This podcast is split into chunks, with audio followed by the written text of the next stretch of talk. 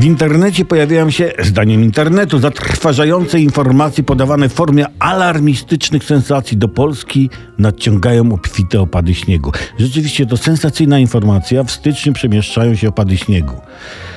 To jest tak niezwykła sytuacja, że w styczniu może napadać dużo śniegu, że ona zaskoczyła wszystkich. Meteorolodzy zachodzą w głowę, jak do tego mogło dojść? Dlaczego nikt im tego nie powiedział? Kto jest winny?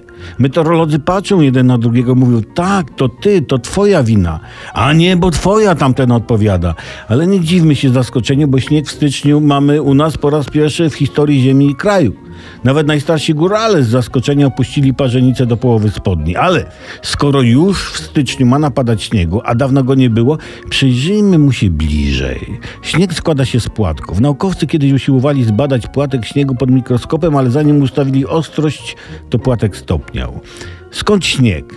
Moja koncepcja jest taka, że śnieg się rozmnaża. Bowiem śnieg jest dwupłciowy, mamy płatki i śnieżynki.